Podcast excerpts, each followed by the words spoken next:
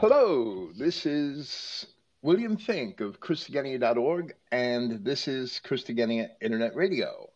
This program is being pre recorded for broadcast and, and, publication at Christogenea Saturday evening, March 14th, 2020. Right now it is Thursday morning, and once again we are here with Truth Vids to continue addressing Charles Weisman's What About the Seedline Doctrine? This is part five of that presentation. Hello, Truthvids, and thank you once again for joining me. Hello, Bill. It's great to be back. I've uh, been really enjoying it so far, and I'm looking forward to, uh, you know, continuing and keep dismantling Charles Weisman's nonsense about uh, there not being two seed lines. Well, well, at the rate at the rate this is going, it might take another two months. And and don't construe this as a complaint, but it's taking a lot longer than I expected to make this refutation of Weisman's lies. But that's okay. It must be done in detail if we are going to sufficiently demonstrate exactly why he's wrong and precisely why his arguments were often dishonest. And and sometimes it takes pages of refutation to disprove one lie. That's the way it is. So while I thought we could finish this um, discussion of, of Weisman's presentation or, or, opinions of the enmity of Genesis 3:15 in our last presentation, we didn't. Hopefully, with this presentation, we can conclude that, and then finally move on to chapter three of his book, which is titled "The Serpent." Which we've al- already presented all those arguments too, I think, but we'll do it again just to see what he says. We've already discussed much of Weisman's argument concerning the enmity and how he used, or rather abused, three passages of Scripture to somehow prove that the enmity between the serpent and the seed of the woman was ended at the crucifixion. In this endeavor, Weisman cited two passages from Paul, which are Colossians 2:15 and Hebrews chapter 2 verses 14 and 15, and one passage from John found at 1 John chapter 3 verse 8. And I'm going to offer a brief summary of what we've already discussed so that we could move ahead. First, it can be established that Paul's epistle to the Ephesians was written only a short time before his epistle to the Colossians, and that both epistles were written during the two year period while he was in captivity in Rome.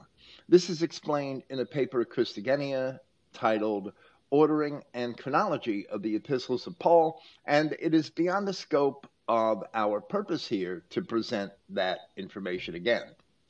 So Weisman had cited Colossians chapter 2, where Paul said that Christ had spoiled principalities and powers, triumphing over them in it. And he cited that as evidence that the enmity between the serpent and the seed of the woman was ended.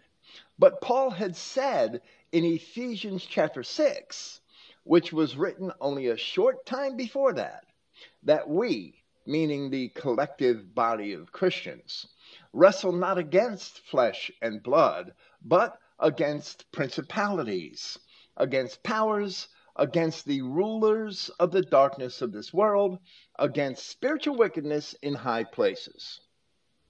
Ephesians chapter 6, having been written about 30 years after the crucifixion, Paul's words at Colossians chapter 2 cannot possibly mean what Weisman had asserted that they mean. Furthermore, Weisman cannot possibly have written his remarks concerning Colossians chapter 2 while being ignorant of what Paul had said in Ephesians chapter 6. And therefore, I would assert once again that he must have purposely lied. He couldn't have done that by accident. Then, where Weisman cited 1 John chapter 3 verse 8, which reads, He that committeth sin is of the devil, for the devil sinneth from the beginning. For this purpose the Son of God was manifested, that he might destroy the works of the devil. He made no explicit remarks in reference to the passage, but evidently only sought to use it to support his contention that the enmity is ended on the cross, apparently implying that the enmity was ended at that time because Christ was manifested to destroy the works of the devil. However, reading 1 John chapter 3, it is apparent that the works of the devil would not be destroyed immediately, or John would not have continued in that chapter to warn his readers about the children of the devil and the antichrists who had already been born into the world. Doing that, John also explained that the children of God cannot sin while he acknowledged that all men sin and had told them in chapter 2 that if they sin that they have a propitiation in Christ. All of this is rectified with the understanding that first, while all men sin, the children of God have been forgiven for their sins. They cannot sin if their seed is in them, meaning that they are truly sons and daughters of Adam, because in the end, sin will not be imputed to them. Paul explained that same thing in very different terms in Romans chapter 5. Then, secondly, there is a distinction in John between the mere act of sinning and the authorship or origination of sin. And not only Weisman, but most mainstream commentators and translations miss the distinction entirely. Later, in his second epistle, John spoke about antichrists once again and said, Whosoever transgresses and abides not in the doctrine of Christ has not God. He that abides in the doctrine of Christ, he has both the Father and the Son. If there come any unto you and bring not this doctrine, receive him not into your house, neither bid him Godspeed. For he that bids him Godspeed is a partaker of his evil deeds. This situation exists to this day, but Christians for at least several centuries have completely ignored John's warning. The situation can only be explained by the fact that Weisman is wrong and the enmity did not end with the crucifixion, as those who deny Christ, as John wrote those epistles, are certainly the seed of the serpent, the dragon, which continues to make war with the remnant of the seed of the woman. Note also that the verse of 1 John, which Weisman had quoted, says the devil sinned at the beginning. Yet Weisman has not explained how. Rather, he conveniently gets rid of the devil at the crucifixion so that he does not have to explain it, where he made the false conclusion that Christ destroyed the serpent of Genesis 3:15. A conclusion which is found to be false by even a casual reading of the revelation. We have already presented those arguments earlier in the series of presentations, where Weisman discusses the serpent in the next chapter of this book. We are sure to discuss it again. Finally, we explain that in citing Hebrews 2:14, Weisman also took that passage out of context, where the full context of the surrounding passages proves that his interpretation cannot be true.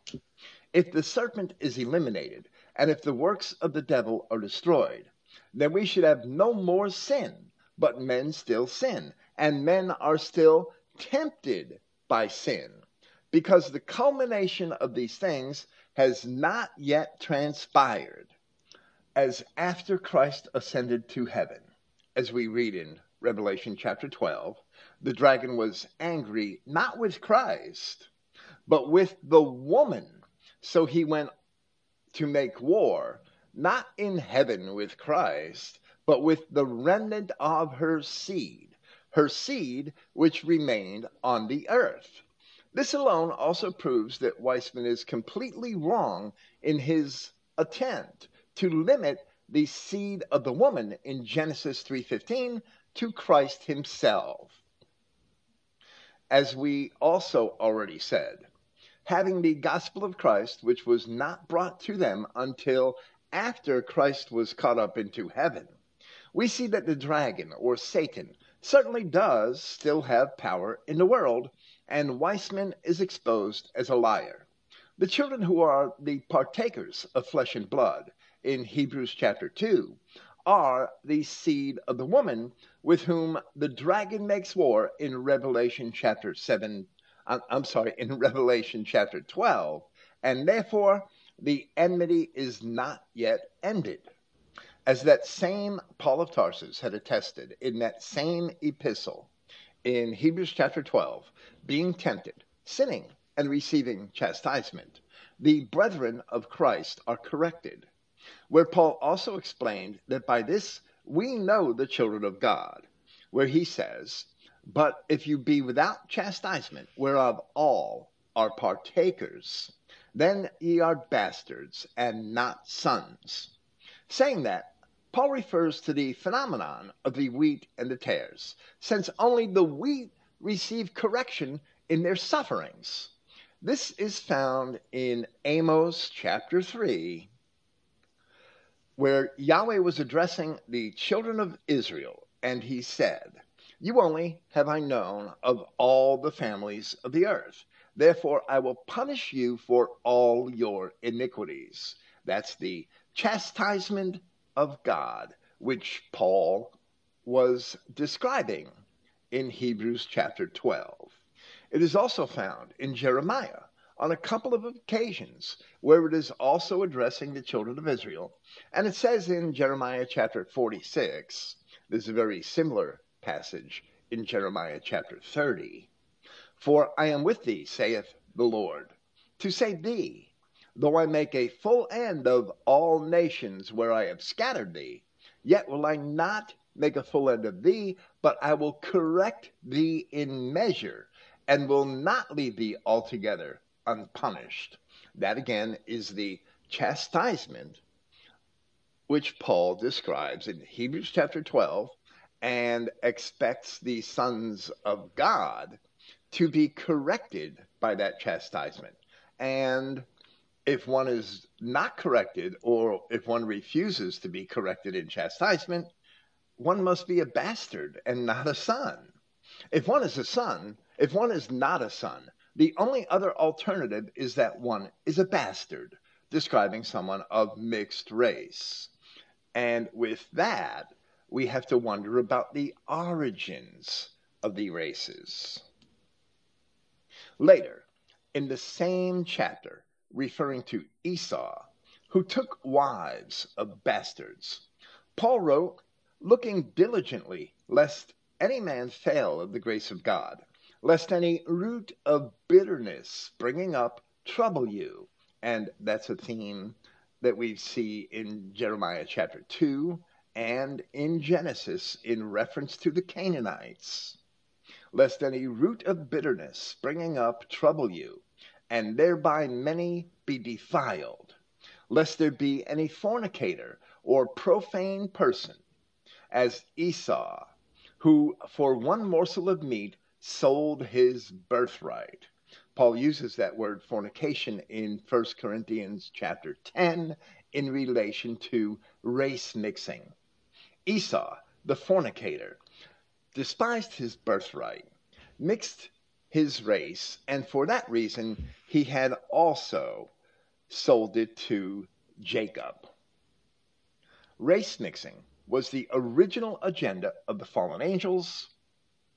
It is what men were punished for in Genesis chapter 6.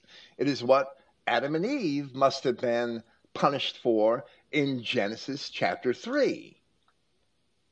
And it is still with us today, being promoted by the same descendants, the, the descendants of the same fallen angels, as a part of the continuing enmity which the serpent has against the seed of the woman.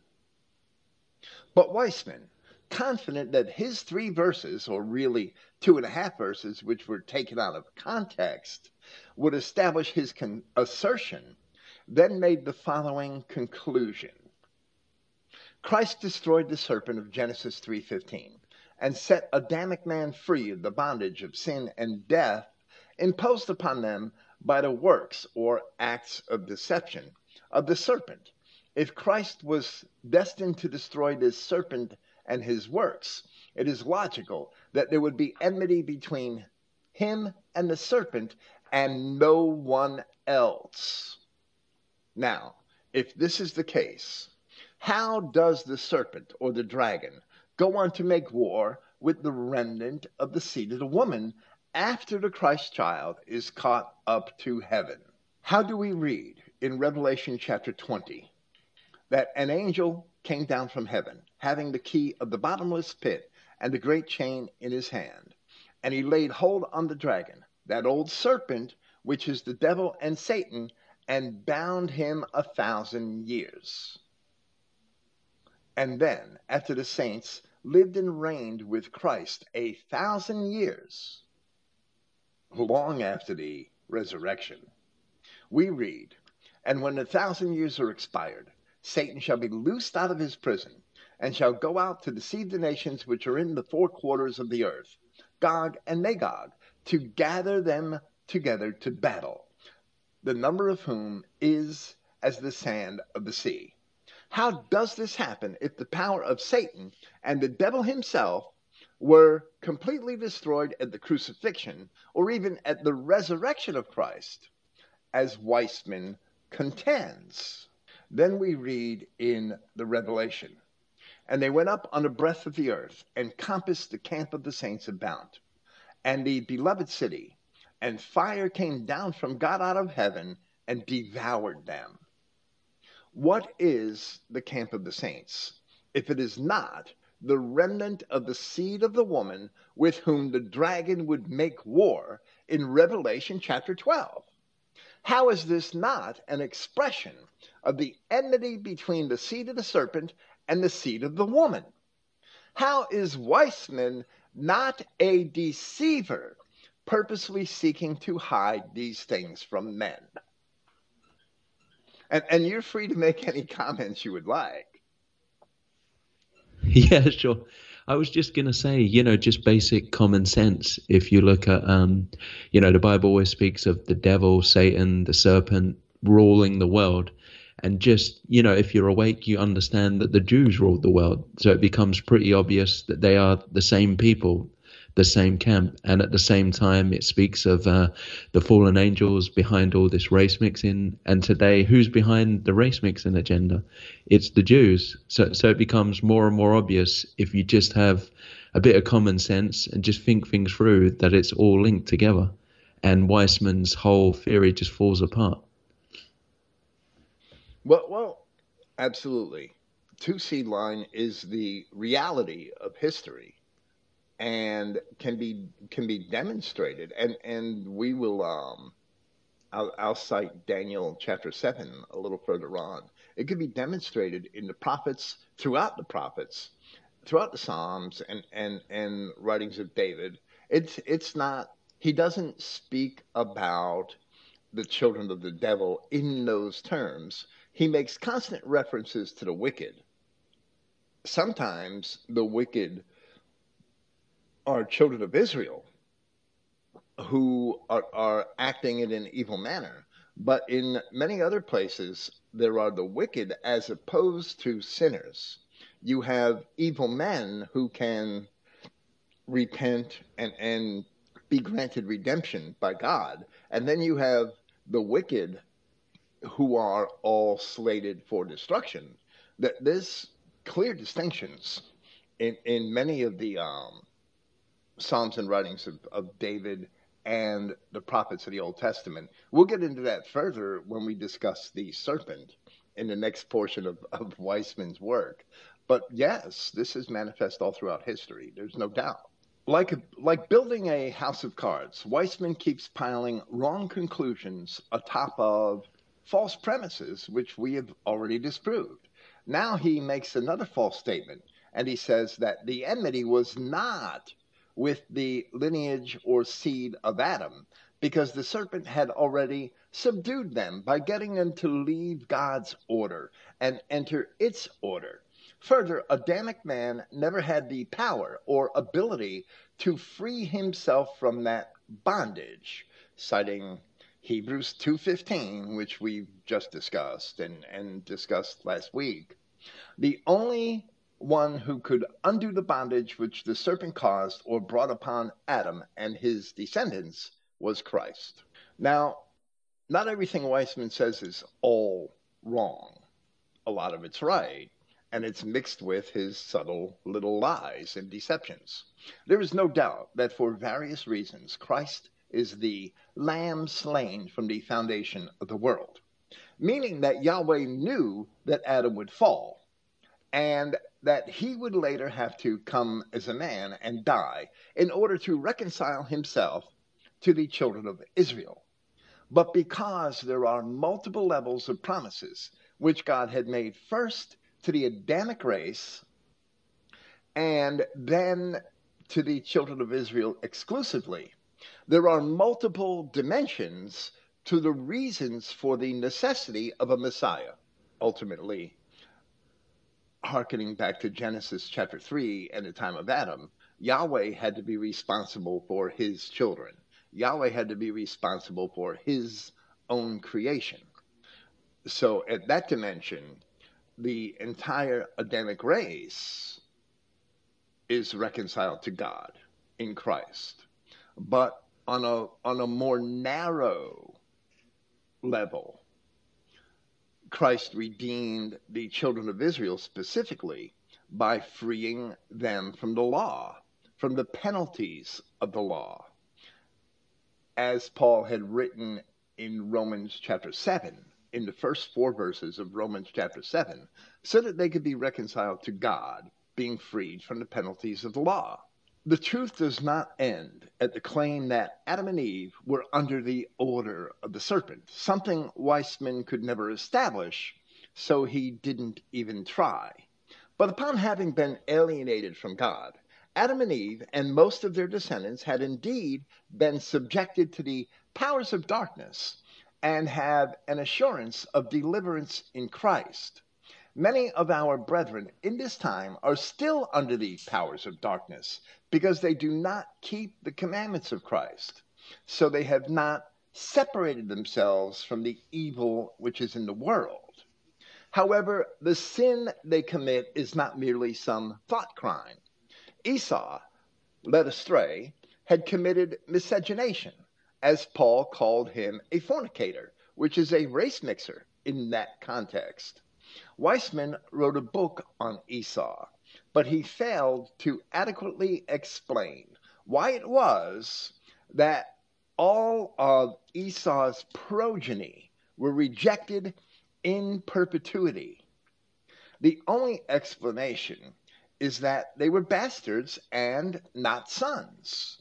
This race mixing agenda of the devil is one important manifestation of the ongoing enmity which the seed of the serpent has against the seed of the woman. The truth is that Adam and Eve were given one law at Genesis 2:17, but of the tree of the knowledge of good and evil thou shalt not eat of it, for in the day that thou eatest of it thereof thou shalt surely die.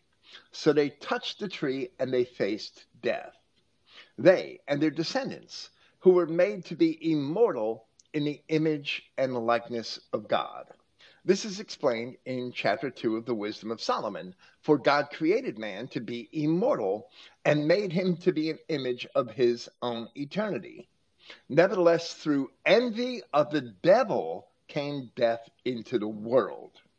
Here, Weisman implies that Adam's being under the order of the serpent was the bondage of which Paul spoke in Hebrews 2:15, where he cited which he cited in parentheses. But reading Hebrews 2:15, we see that Weisman lies again. Let us read verses 14 and 15. For as much then as the children are partakers of flesh and blood, he also himself likewise took part of the same, and that deliver through death I'm sorry, that through death he might destroy him that had the power of death, that is, the devil, and deliver them who through fear of death were all their lifetime subject to bondage. While the devil had the power of death, that was executed by tempting men to sin. Being the author of sin, men were in bondage to death, which is a penalty, the penalty for sin in the law. Death is never the penalty for mere thoughts in the law, but only a penalty for tangible acts which are described in the law. Neither was Adam in bondage to the serpent, but to death itself as a penalty for his sin, which was stated in the only law which he was given. So Paul wrote in Romans chapter 8 For the law of the Spirit of life in Christ Jesus has made me free from the law of sin and death. Weisman is pulling a typical Jewish bait and switch tactic so that he could misrepresent the law and the punishment for sin in a manner which deceives men into thinking that something other than a sexual transgression had occurred in Genesis chapter 3. It is Weisman who is perpetrating the thought crime. We know, we know through Christ that the devil really has no power over us, and especially if we don't sin. Yeah, and it was as we was uh, speaking about last week, how they're always trying to tempt us and lure us into sin. You see that every day around you. They're pandering, and it's always the same people, the Jews. Absolutely, absolutely. They that they were the um, the, signal panderers throughout medieval European history. It, it was the Jew who got the lords and the barons into debt so that the Jew could then exploit them for his political purposes. And, and then it was the Jew, and, and this is um, rife in the literature of medieval England. It was the Jew who sought to get the people into debt and take their properties, for which reason the mortgage was created. When before the before the mortgage was created, before the financial laws of the Shitar, which are taken from the Talmud, were made the financial laws of England, you couldn't take a man's land from him for debt. It, it, it, it wasn't lawful, and it became lawful. It, it's there are many levels of, of this this um, deception and the way that the Jew has undermined Christian society which go back 500, 600, 1,000 years. I, mean, you, you can't really give it any one starting point, but you will understand it if you study it in the context of two seed line and know the nature of the characters involved. It, it's very clear that the French Revolution, the, the Masonic um, concepts of liberty and egalitarianism equality, were all came from the same secret societies, which, which were basically formed by Jews or taken over by Jews in, in the medieval times. Yeah, and um, many of the laws that we take for granted now were all invented by Jews. Uh, as you said, for example, with taking a man's house. Um, you know, we, we consider it normal, but there was a time when it wasn't normal. That, that's what a lot of people don't realize especially like now that you know pornography is allowed, um, you know divorce, um, usury, etc., etc. There was a time we didn't have any of this. Absolutely, no fault divorce laws um, only came into popularity, I think, in the 1950s and 60s. States started passing these no fault divorce laws. No fault divorce laws are evil but because a, a wife who's or, or a husband who's allured but by some whoremonger but by some casanova can can easily be led away from the house and divorce can be filed for and nobody's at fault and the property split when the offending partner really doesn't deserve anything. A, a wife who cheats on her husband doesn't deserve anything. She should just be put out of the house as it was in biblical times. Yeah, and now it's completely flipped where the woman can just kick the guy out and take everything. Yeah.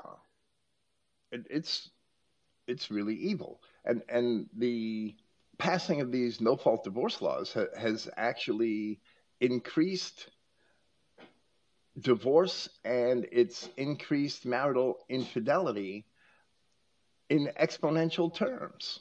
And that's just one problem with modern society. In in ancient Rome, yeah, but it's all been planned by this serpent, the Jews.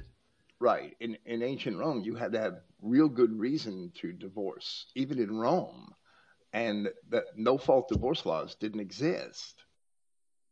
And if a woman cheated on her husband and he divorced her, she lost everything. She wasn't, she didn't get anything. No property, no children, nothing. And she would lose her dowry, or at least a portion of it, depending on the reason for the divorce. So that kept wives at home. That kept wives um, faithful, understanding the risks. And it works the other way for husbands. Weisman then claims that we do not consider why enmity would exist, and that this claim is actually bold faced. And he says the reason for the enmity is the conflicting objectives and results that the serpent and Christ had in relation to Adamic man. The serpent induced Eve, and thereby Adam, to sin. Sin had dominion over them and their descendants. But Christ removed that dominion. The serpent caused Adam to come under its worldly order or kingdom. But Christ delivered us from this evil world and brought us into his kingdom. The serpent was responsible for death coming upon Adam and his kind, but Christ restored them to life. The serpent caused the curse of the law upon us, but Christ redeemed us from this curse. And actually, sin did not have dominion over Adam or his descendants, only death did. And for that reason, Paul explained in Romans, and, and Weisman, and, and, and I didn't read his citations, but Weisman, in relation to this statement which he made, he cited Romans chapter 6, Galatians chapter 1, Colossians chapter 1, 1 Corinthians chapter 15, Galatians chapter 3, and John chapter 10.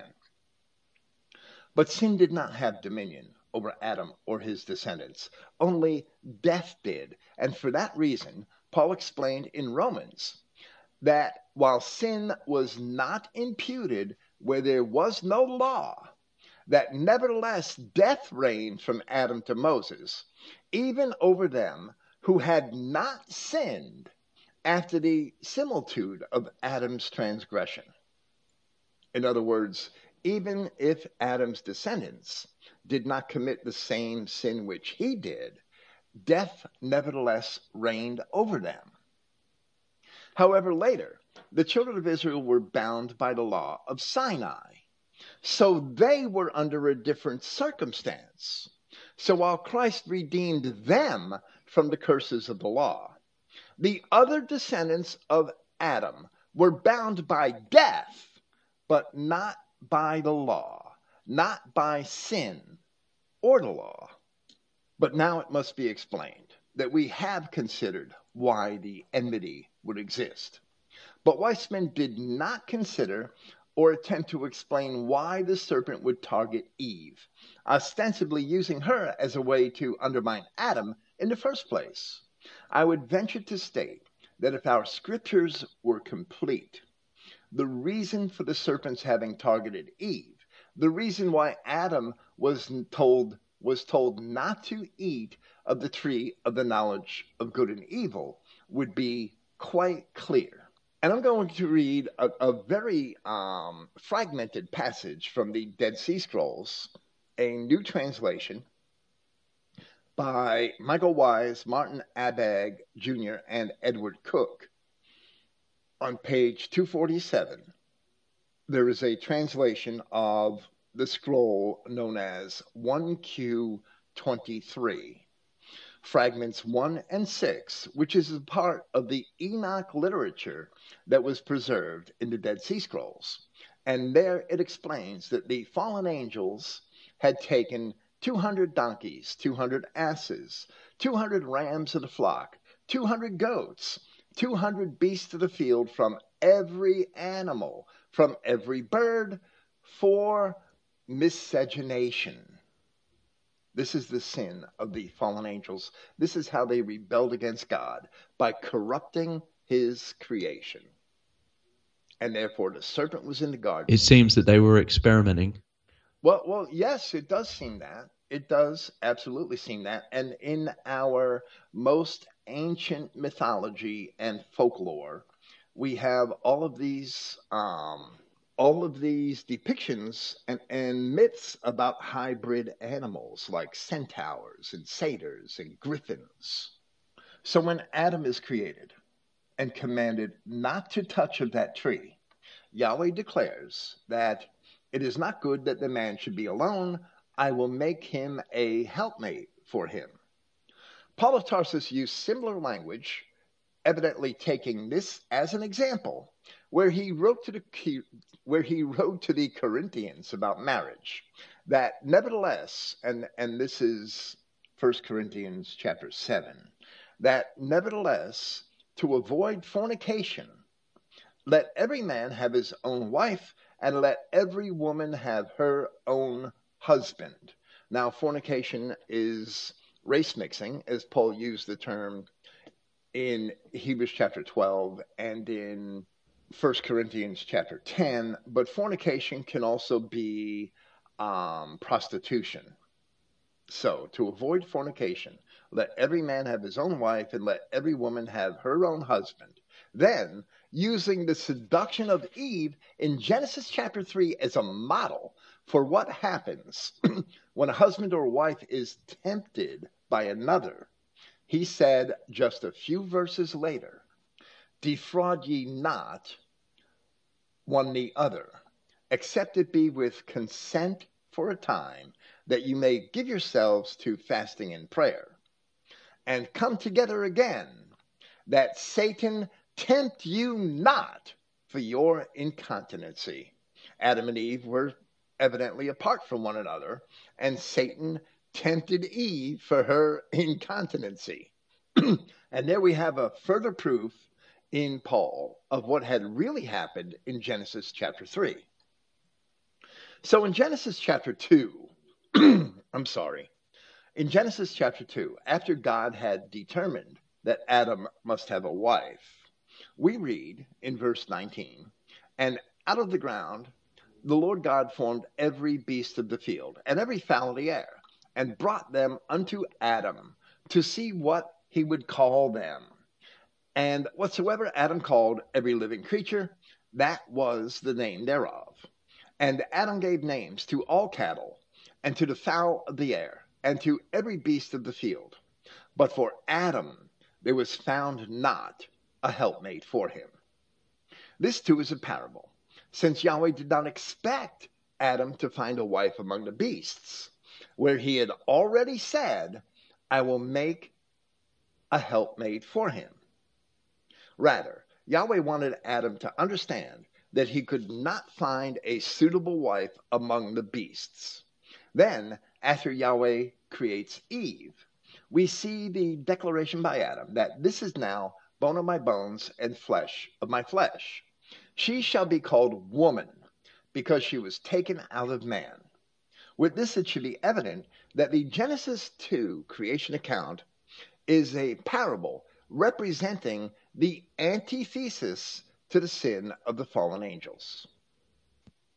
I don't know if you have any thoughts on that.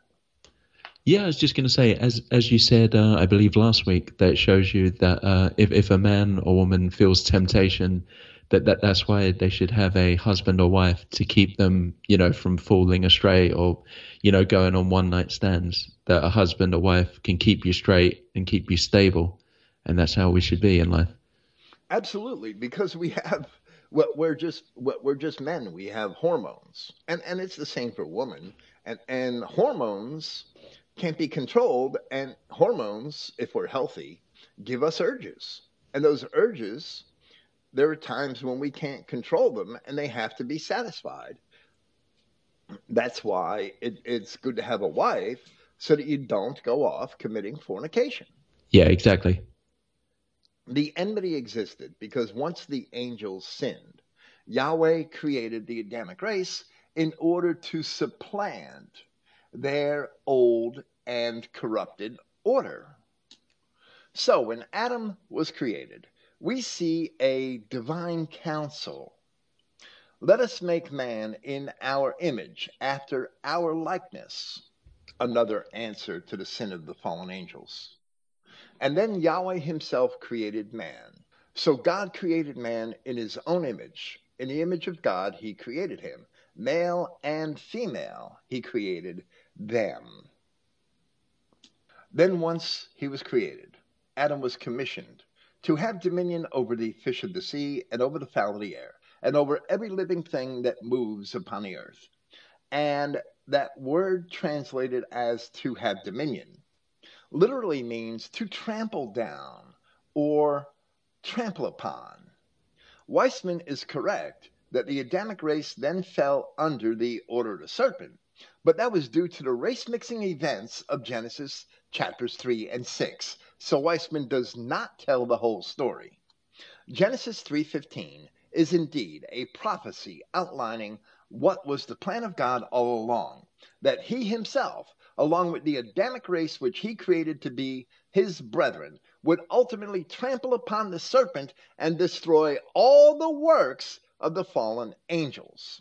Weisman admits that there was an order of the serpent. But hold it, let's think about this a moment. And, and I didn't write this into my notes, but let's think about this for one moment. If the serpent had an order, well, if the serpent had just been created by God, why would the serpent have an order of its own? What's going on there?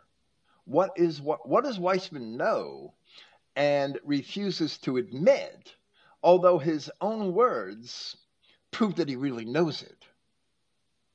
How does the serpent have an yeah, there must be a rebellion. How in There's something Genesis- against God. Right. How in Genesis chapter 3 is there a serpent who's really a person that has its own order? What is, and Weisman goes on to deny two seedline while at the same time he's admitting it. What's going on here? Weisman is such a fucking fraud. Yeah, I said it that way. There's a reason for that. He's a fucking fraud. He's a fraud. He, he's exposed himself right here. And at the same time, he reduces all of this to a mere bad idea or wrong thinking on the part of Adam and Eve. Then Weisman said, The serpent caused the curse of the law upon us, but Christ redeemed us from this curse. Well, the law, the only law given was not to touch the tree of the knowledge of good and evil. And men suffered death even if they didn't um, sin in that same way that Adam had sinned. But the law wasn't given until Sinai, and there were no curses of any other law until Sinai. The Adamic race, except for that one law, they couldn't have been punished for any other law. Paul himself said that the, the law was that, that sin was in the world, but not the law, that sin would not be imputed unless there was a law. Christ redeemed us from the curse of the law. But where the part where Weisman said that the serpent caused the curse of the law upon us is not true. The law has curses, but the law itself is not a curse. The same Paul had said in Galatians that the law was our schoolmaster to bring us unto Christ. So the law is good as Paul also said in his epistle to the Romans, I consent unto the law that it is good. And in 1 Timothy, but we know that the law is good if a man uses it lawfully. The law contained both blessings and curses. As we read, for example, in Deuteronomy chapters 28 and 29. And the curses of the law came upon the children of Israel when they sinned, as it is also described in those chapters. Those sins which cause curses are all tangible acts and not thought crimes. But just before Paul had said in Galatians that Christ has redeemed us from the curse of the law, being made a curse for us, for it is written, Cursed is everyone that hangs on a tree. Paul described the rituals of the law as a curse, where he said, For as many as are of the works of the law, and that's a term which we had proven at Christogenea refers to the rituals of the law. For as many as are of the works of the law are under a curse.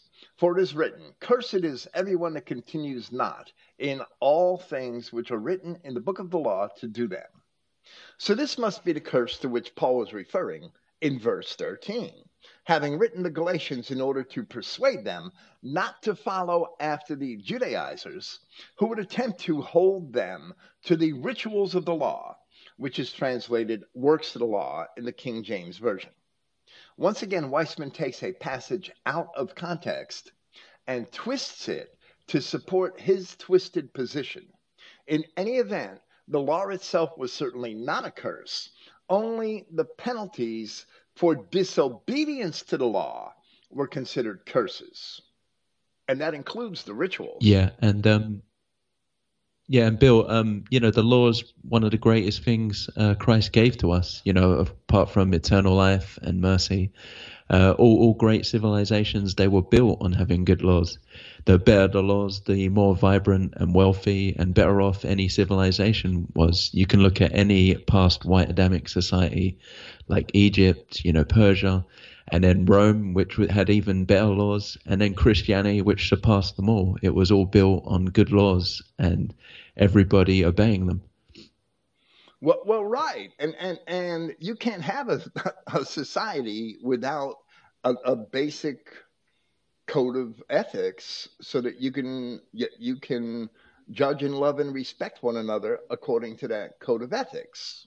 Revelation chapter 22 is a vision of the city of God. It's a vision of the future because there's no more tree of the knowledge of good and evil, but there's still a tree of life. It's a vision of the future, and it says, Blessed are they that do his commandments, that they may have right to the tree of life and may enter in through the gates into the city. And it's written in the present tense in a vision of the future. It's not written in the past tense. Blessed are they who did his commandments. But blessed are they who do his commandments. Even in the city of God, there will be commandments that men are expected to live by. So there will still be law because the law is eternal. The rituals of the law are another story, but the law, the commandments, that code of behavior that the law expresses, that's eternal. That's the real natural law. In the next passage, while he does not describe it explicitly, Weisman admits the truth of the foundation for two seedline, while at the same time he denies two seedline. He says, to better understand this enmity, one must put himself in the serpent's place. Suppose you were told that someone was coming to destroy all that you accomplished, to destroy your order in the world. How is he not talking about fallen angels? How does he deny that the serpent was a fallen angel? In fact, yeah, I, I have a um, a problem in grammar here and and I'm going to correct it on the fly. I don't know if this is a typo in Weiss, Weisman's book or in my copy of it. In fact, he would destroy you and would then establish his order, which you were against. You would you not have enmity toward that person? Weisman describes the serpent as a person. Weisman describes the serpent as having an order How does this happen in Genesis chapter 3 if the serpent is not representative of the fallen angels? Weisman's admitting to seedline while he denies it. How could that be? How could it, it, this is not Weisman is not stupid. He's doing this. He's being purpose. very tricky here. He is being purposely deceptive. Okay, let's look at Genesis. There's no fallen angels. That's something that's predicted of, of the future in Revelation. That's Weisman's position, I believe. There's no fallen angels. It's Genesis chapter 3. God made the world in six days. God created all the snakes. He created the serpent. He created the beasts of the field. He created all this stuff already. And then he creates Adam and Eve. And now it's Genesis chapter 3. And the serpent starts talking to Eve to deceive her. Okay, how does a simple snake, which Yahweh created, deceive Eve? How does a simple snake have its own world order? Uh, I mean, this is impossible unless two seedline is correct and the angels already fell and the angels already corrupted creation and now Adam and Eve were planted by God to supplant that order of the angels. That's what Weisman's admitting here. He's admitting to seedline. And the serpent puts a, a, a um, stumbling block in that plan by seducing Eve and, and corrupting Adam. That is what Weisman's admitting here. But he's denying it at the same time. He's doing this on purpose. Weisman is a serpent. Anybody who falls for this is just plain stupid. While Adam was, as we learn in Luke, the Son of God, Christ was the lamb slain from the foundation of the world, as we learn in John.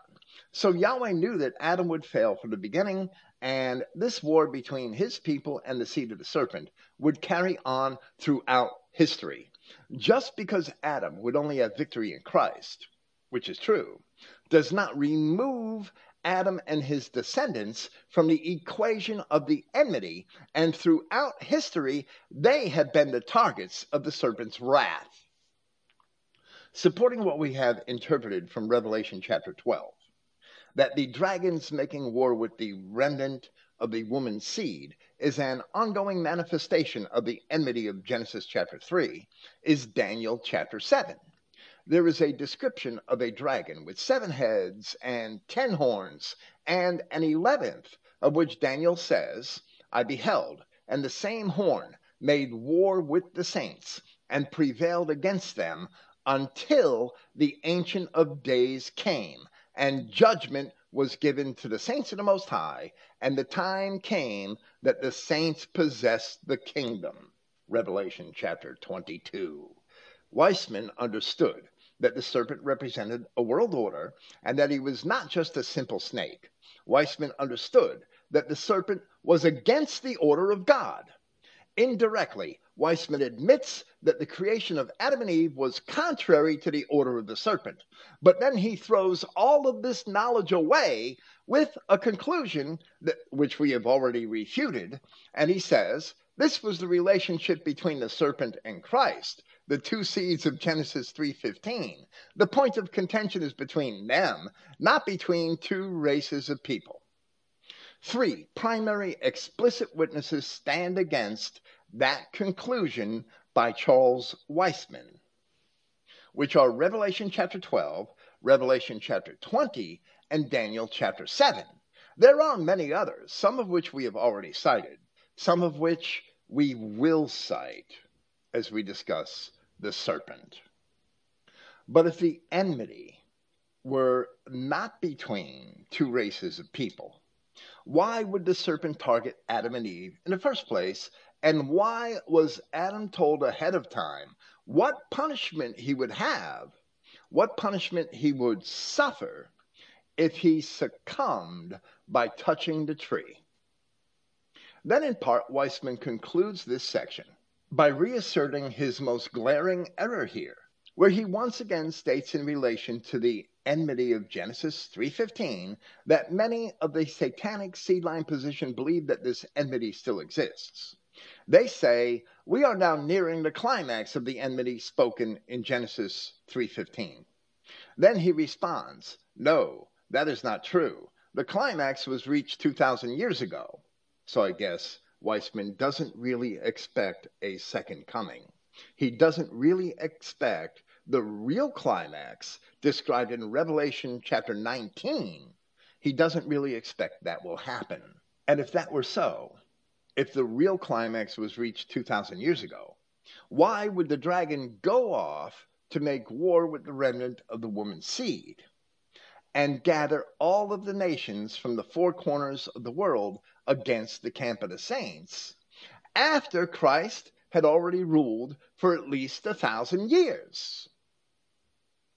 If it were so, why would Daniel state that the little horn would make war with the saints and prevail against them until the Ancient of Days came and judgment was given to the saints of the Most High, and the time came that the saints possessed the kingdom? Just before the ascension of Christ, the apostles asked him, as it is recorded in Acts chapter 1, Lord, will thou at this time restore again the kingdom to Israel? To that he only answered, it is not for you to know the times or the seasons which the Father has put in his own power. So, if we still have war, and if the saints of the Most High do not yet possess the kingdom of God on earth, then Charles Weisman is a purposeful liar because he could not have been ignorant of these verses in Daniel chapter 7, or in Revelation chapter 12, or in Revelation chapter 20 we have stated that before, and our answer stands because Weisman can insist all he wants, but he has no proof of his premise. The words of Christ himself, as well as his apostles and prophets, refute Charles Weisman at every turn. Wow, he had to be lying purposely in order to deny two seedline. Even when he admits it, yeah, and, and if it's all over, if it was over two thousand years ago, then then why does Christ even have to return? You know, shouldn't we be in heaven now? Who's he saving us from? You know, what's he saving us from if it's all been done? It right. just doesn't make sense. And, and the description of the return of Christ is quoted by by Jude that he comes with um I'm going to dig it up real quick and, and, and read it from Jude, Jude chapter, well, there's only one chapter in Jude, so it's Jude, verse 14. And Enoch also, the seventh from Adam, prophesied of these, saying, and, and Jude was speaking in relation to the angels that left their first estate, who he called raging waves of the sea, raging waves of the sea foaming out their own shame, wandering stars to whom is reserved the blackness of darkness forever. And Jude said, And Enoch also, the seventh from Adam, prophesied of these, saying, Behold, the Lord comes with ten thousands of his saints to execute judgment upon all. Did he come to judge at the first advent? No. He told us that he did not come to judge, to execute judgment upon all, and to convince all that are ungodly among them of all their ungodly deeds. That word convince is actually convict, which they have ungodly committed, and all of their hard speeches which ungodly sinners have spoken against him. And, and this description of the return of Christ is described in Revelation chapter 19, and he comes to make war and to destroy all of his enemies what, where their bodies are depicted as laying in the fields being eaten by animals, by vultures.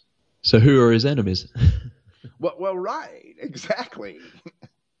who are they? That they're clearly the the um, the nations which Satan had gathered together against the camp of the saints, because that's why he's coming to save us. It, it's Weisman is purposely was purposely preventing people from finding this message, even though he admitted with his own mouth, where he described the serpent as a person having an order having its own order, which was contrary to God's order. That was Weisman's description. And, and, he admitted with his own mouth that two seedline is true, while speaking out of the other side of his mouth that it's not true. Yeah, yeah, it's almost like he was there to for people who are kind of getting towards this message, thinking about it, that he brings them in halfway and then brings them back out. You know, that was his purpose to kind of agree with it, but then disagree with it. Well, well, absolutely. That that's absolutely true. That's exactly why I think he was there. Why I think he was there, and and it's a shame. But many supposedly or, or presumably intelligent Christian identity so-called pastors, they followed right after Charles Weisman with this. Ted Weiland and and um, Stephen Jones and and Pete Peters that they all loved this book by Charles Weisman, and and and it's clearly deceptive. It doesn't take a you don't have to decode it for long. Before decoding Charles Weisman is pretty simple to find out that he's a fraud.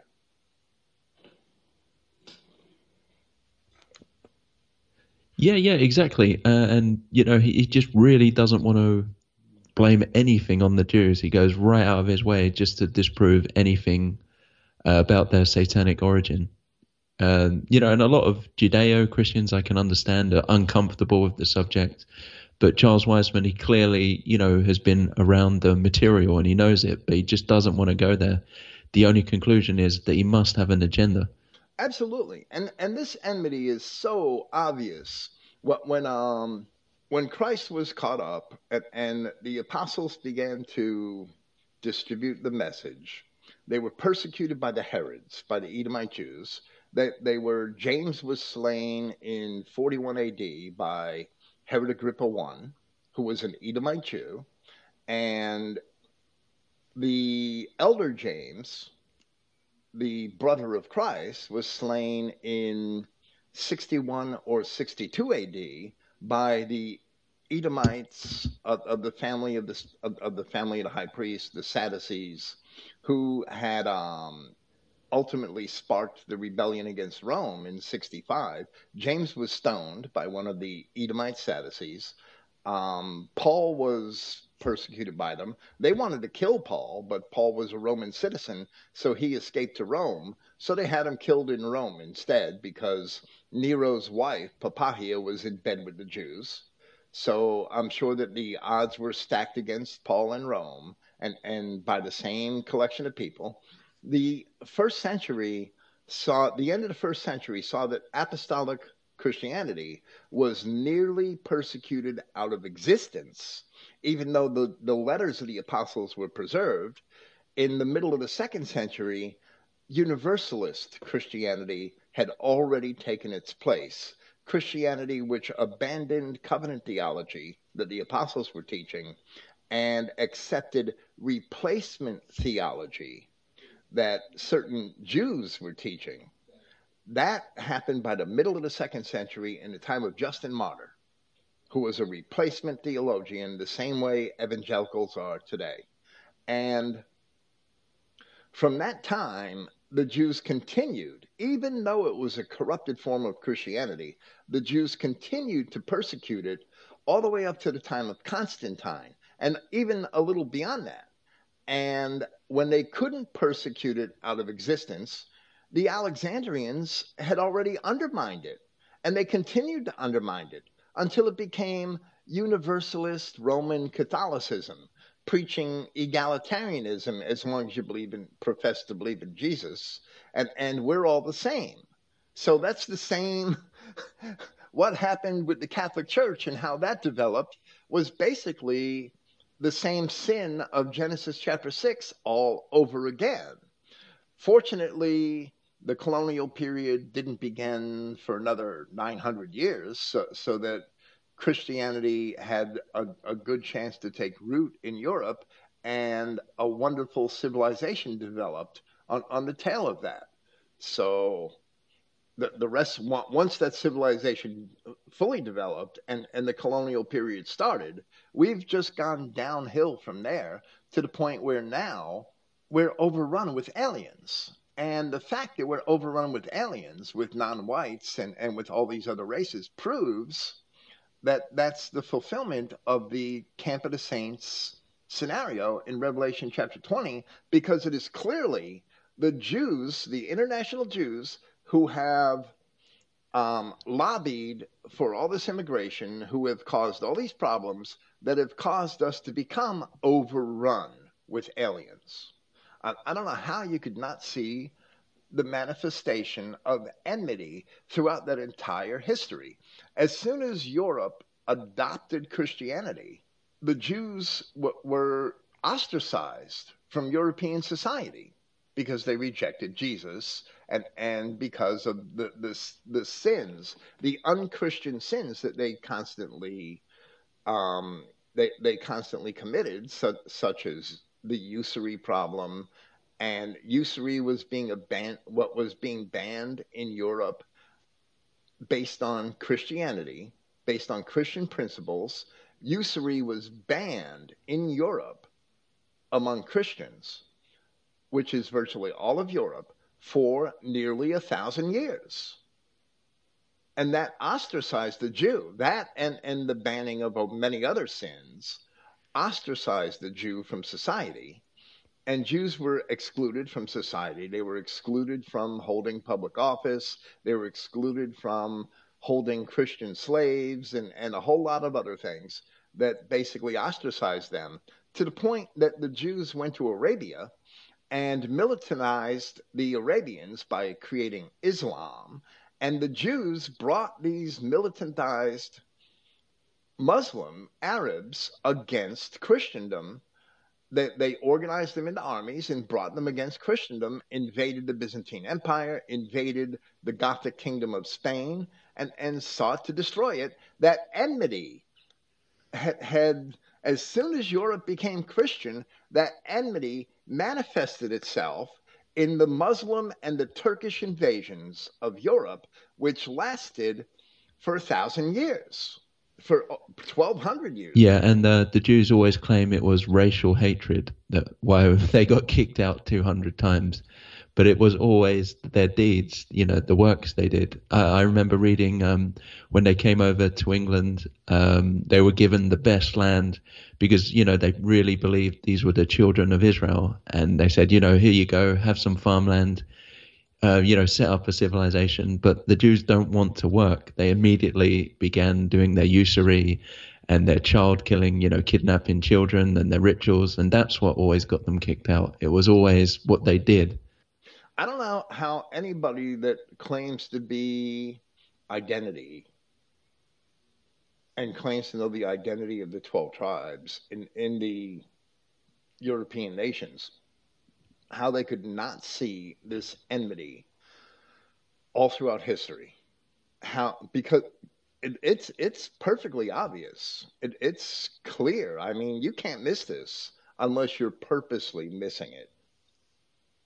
The Jews began to subvert the Roman yeah, Catholic it... Church in the 12th century. Jew, Jewish conversos began writing all of the Bible commentaries, and the reformers were reading Bible commentaries written by Jews, formulating their Protestant outlook on, on Jews and, and their doctrine in general on Bible commentaries written by Jews.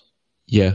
I was going to say it was it's a lot harder to tell um, you know pre-Christianity because you can't discern the wheat from the tares like you look at the uh, crumbling of Egypt and Persia and Babylon, you know, and Greece and Rome, it's really difficult to tell. But I would strongly suspect there were a lot of these uh, descendants of Cain who had worked themselves up, and they even speak of the money changers. But as soon as you get to uh, the Christian era, you can very clearly see, you know, the difference in. Um, you know the two seedlines, how they were completely different to us. They could never live Christian lives and that why that, that's why they always tried to destroy us so they could reset up their uh, Sodom and Gomorrah type societies, which they're trying to do today. Absolutely, and and whenever you see a Sodom and Gomorrah type society emerge, you should know that there are Jews behind that. Sodom and Gomorrah yeah. has never been manifested in in in um Christian civilization unless it was by the hands of the Jews. And and I, I think the first, I, I mean, I, I've heard stories uh, or read allusions to debauchery in medieval Spain, medieval Portugal, but I, I think the real um, first large scale manifestation of Sodom and Gomorrah in modern times was Weimar Germany. And and it was after the the, the victory of the English in, in the First World War and the oppression of Germany and the purposeful depression of the German economy that the um, the Weimar Germany people that could get money from outside the country, which are the Jewish merchants, could take control in Weimar Germany and and thrive on the debauchery, the resulting debauchery, when, when women and children, boys and girls, were being forced into prostitution and, and all sorts of sin because the German economy was raided, it was looted and pillaged after the Versailles Treaty. Yeah, yeah, and it's pretty crazy how immediately all the theaters and you know the plays immediately changed to um, you know, women having an affair, uh, transgender, homosexuality immediately, and um, we got all the filth and prostitution, and that's why Hitler came to get rid of it all. Um, you can you can clearly see wherever they go, they always recreate Sodom and Gomorrah. It's in their genetics. It's you know they can't change what they are. No, and and even Israel and Palestine today is one of the most debauched, debased, and, and LGBTQ friendly places in the world. Abortion is free, abortion on demand, free for anyone who wants it. it it's it, it's absolutely Sodom and Gomorrah, and God's not going to be mocked. Yeah, the whole um, you know, the good Jewish family is all a con. Um, you know, I used to fall for that years ago before I came to CI. You, you really believe, oh, you know, they really uh, do have, the amount of times um, they'll go into transgenderism, homosexuality, you know, affairs, they're to try and keep up that they are the children of Israel.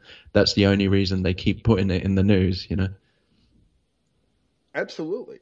I, am even um, I'm hearing that this tranny agenda in the United States is really being pushed by one Jewish billionaire who's a tranny.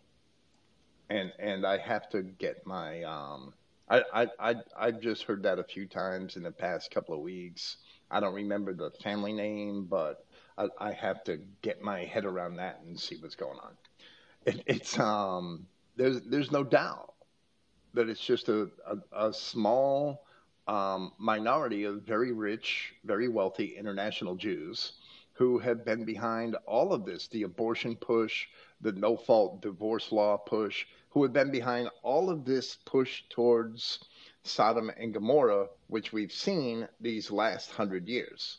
And, and it's very clear in, in, in, if you read The International Jew by Henry Ford, the early stages of this are spelled out the court cases that the Jews were bringing against um, Christian, local Christian governments in the 19th century started this, this entire push, which we are seeing the end result of today is homosexual marriage and, and, and um, gender, uh, this transgenderism. It's sick and it's all Jews that have always been behind all of this.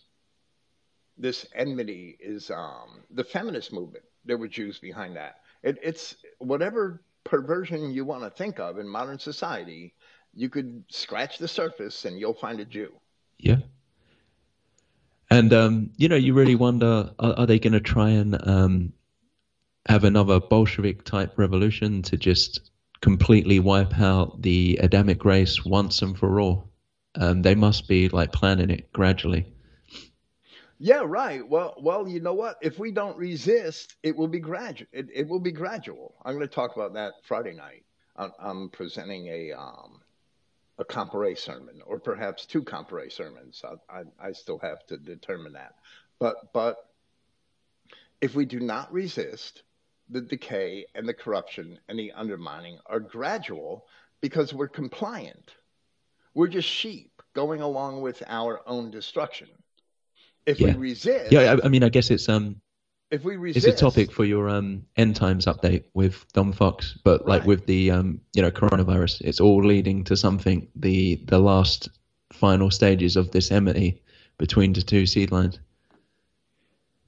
Well, well, you know, even in the ancient Roman Republic, it lasted 500 years because when there was an outside threat, the Roman Senate gave exclusive and absolute power to one man who would be dictator to fight the outside threat.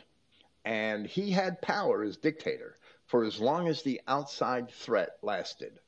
It could be two years, four years, it could be invasions by the Celts or, or uprisings among the Greeks or whatever. The absolute dictator had power absolutely until the threat was ended. And then he came to Rome and turned power over back to the people of the Senate so that Rome could be a republic once again. But today, in today's world, when there's some crisis like 9 11 and there was the Patriot Act as a response to 9 11 or whatever, when some crisis occurs, all these new draconian tyrannical laws are put into place which increase government control. And when the crisis passes, the laws are never reversed, they remain in place. Yeah, exactly. They need a constant terror or something on the back burner which they can bring up so that they can uh, gradually get more and more control until our people would just let them do whatever they want, where the government has, um, you know, nothing in their way, that they can seize any business they want, move people around, just do whatever they want. Right. There's no doubt. It's it's it's there's a rapid acceleration down the steep down the slope into tyranny, and it's probably going at the same rate as the rapid acceleration down the same slope into Sodom and Gomorrah, because the even the the deviancy has been enforced by law. Oh yeah, and I'm sure they can see, um, you know, the backgrounds. Because all, we can do is look out the window and look around, but they can actually see figures in front of them, so they know how bad things are. And perhaps the Jews at the top, you know, the the real smart ones, they know Babylon's gonna fall. So rather than let it fall of its own accord, they'll gradually bring it down whilst they still have this beast system in place to try and move all the pieces around to their advantage for the last battle. Well, I don't know if the events in today's news are, are going to be the fall of Babylon. I mean, the stock market's down 25%, and and and coronavirus is closing more and more schools. I don't think this is going to last long, but it is going to put new laws in place that that help increase the, the government power over the people. I have no doubt about that. Oh yeah, with, with all these events, you always got to look at the end result, and I'm sorry, you dropped. and as you a said, little. they never reverse them. But then you always see why the event was brought into place in the first place. Right. Right. You've cut out a few times in, in the last 20 minutes, but they've been really short. But I believe we still have the gist of everything that you've said. Yeah, okay. Sorry, the weather's a bit bad here. Yeah, it, seem, it seems to be because it's a nice, beautiful, sunny day here. So I have a good satellite connection, which is amazing. okay, I guess the ra- that, that wraps up our discussion of Weisman's discussion on the enmity. And I really believe that Weisman's been exposed as as being very deceptive and even on many occasions creating direct lies. But he's also exposed himself as understanding two seedline and believing it because it's he that claims that the serpent had its own order and that the serpent's a person. He's admitted this in his rebuttal of two seedline. He's admitted these things which prove two seedline. Yeah, absolutely. Um, as we keep saying, it's very clear he knows what he's doing.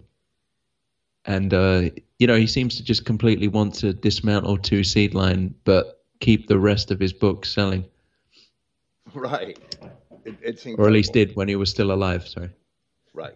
I, I agree. And his other books, they had their shortcomings also, but what can I say? His other books proved two seedline too, while he denied it. His Origins of Race and Civilization talked about all of these pre Adamic races. Well, who are they? I mean, they're not created by Yahweh in Genesis, they could only be from fallen angels. But that's another story for another time. Along with the book, it's going to get worse and worse. Uh, we briefly brought up the Talmud, but he's going to start saying two seedlines, witchcraft, um, you know, evil magic, and, and all crazy stuff. But we'll get to that. Okay, I, I lost you for for a long time there. Like I heard from on with the book. As as we go on with the book, it's going to get worse. I don't know if you said anything before that. Yeah, um, we briefly mentioned how we tried to compare it to the Talmud or say it originated in the Talmud, but it's going to get even worse. He's going to start saying it comes from witchcraft and, you know, all, all kind of stuff like that. But we'll get to that later. So he's like a Charlottesville prosecutor trying to throw in every possible charge at, and even the proverbial kitchen sink, hoping that something sticks. Exactly. Okay. Thanks for joining me, Truthvids, and, and it's been wonderful. And we'll see you soon with part six and, and a discussion of Weisman's spin on the serpent. Yeah, that's great. I really look forward to it, Bill. Praise Yahweh, God of Israel, the white race, not the God of the evil Jews and all the devils out there. Thank you, Bill. Thank you. Praise Yahweh.